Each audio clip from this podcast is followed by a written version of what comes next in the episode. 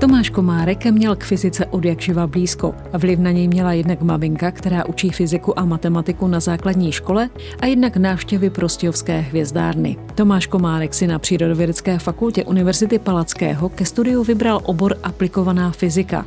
Podílí se na výzkumu detektoru Time of Flight a je předsedou studentského spolku Upcrowd. Jeho příběh si poslechněte v dalším podcastu Přírodovědecké fakulty nazvaném Jak na přírodu. Moje cesta k fyzice byla relativně přímočará. Ne, že bych úplně jako malinkatej věděl, že chci dělat přímo fyziku, ale vždycky mě zajímaly věci. A samozřejmě pomohlo to, že máma učí matematiku, fyziku na základce, takže jsem k tomu vždycky měl trošku blízko a pak takový hlavní kopanec byl jednak, že jsem začal chodit eh, do hvězdárny v Prostějově, tenkrát s eh, panem eh, Prudkým jako ředitelem, to ano, bylo ano. úžasné. A dál potom, když jsem šel na Gimple, tak tam začala fyzika kde opravdu jsem zjistil, tohle mě baví, protože to mi říká, v podstatě umožňuje mi zjišťovat, jak funguje svět a proto dělám fyziku. Co je na fyzice nejtěžší a co je naopak, co bys vyzdvihl na ní, kdyby se tě zeptal student střední školy? Je to v podstatě oboje asi ta samá věc a to, že člověk proto musí mít nějaký zápal a e, nějaký talent. Fyzika se prostě nedá nadrilovat, takže se člověk naučí věci, protože je potřeba myslet opravdu analyticky a vyhodnocovat každou situaci, když to řeknu z pohledu toho vyučování, počítat každý příklad, když to řeknu z praxe, e, navrhovat a realizovat a vyhodnocovat každý experiment prostě podle toho, jak je potřeba. Takže to je na tom to nejzajímavější, že se nenudím a že dělám každou chvíli něco trochu jiného, protože dělám prostě vývoj nějakého hardwareu a tam potřebují řešit různé problémy po cestě. Dobře, Tomáši, a jak se dostal k výrobě detektoru? Výrobě detektorů v podstatě je to tak nějak to, že se člověk postupem studia specializuje. Samozřejmě na bakalářském stupni eh, je to spíš o tom, že jsou ty obecné kurzy pro všechny. Já teda konkrétně jsem na aplikované fyzice a první krok ke specializaci člověk udělá výběrem bakalářské práce.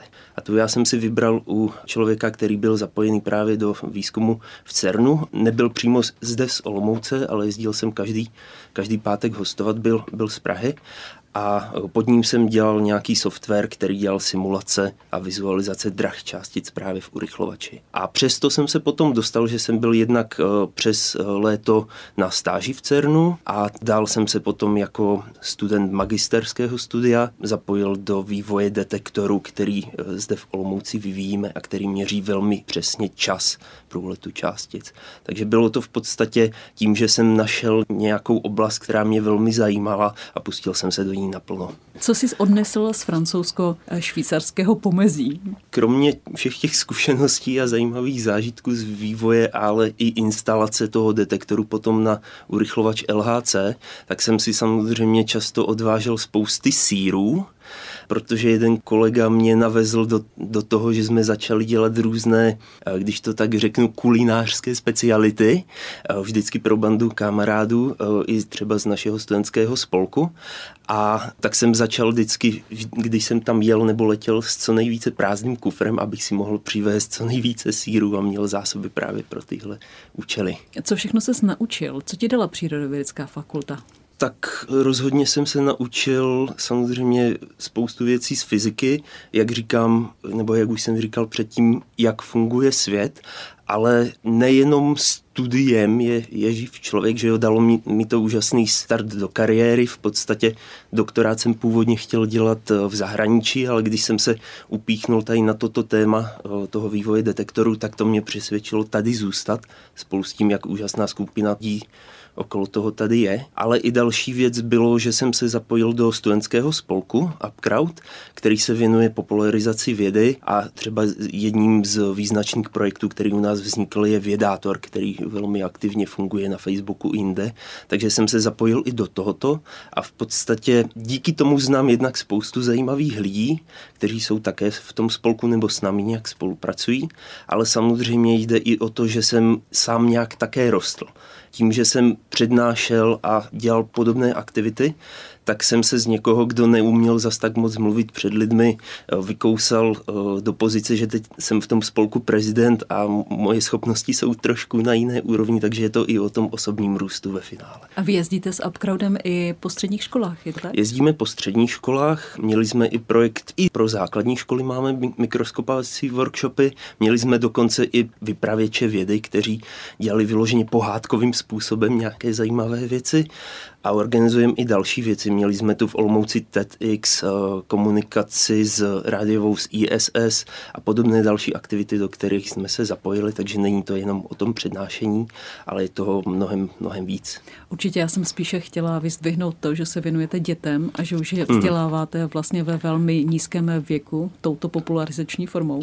Ano, to určitě je jeden z našich cílů, aby jsme, řekněme, přiblížili lidem to, že ta věda není žádná průda nebo tak, aby jsme eh, zvýšili pokud možno počet studentů, kteří se budou hlásit a nebudou se bát tolik těch vědních oborů.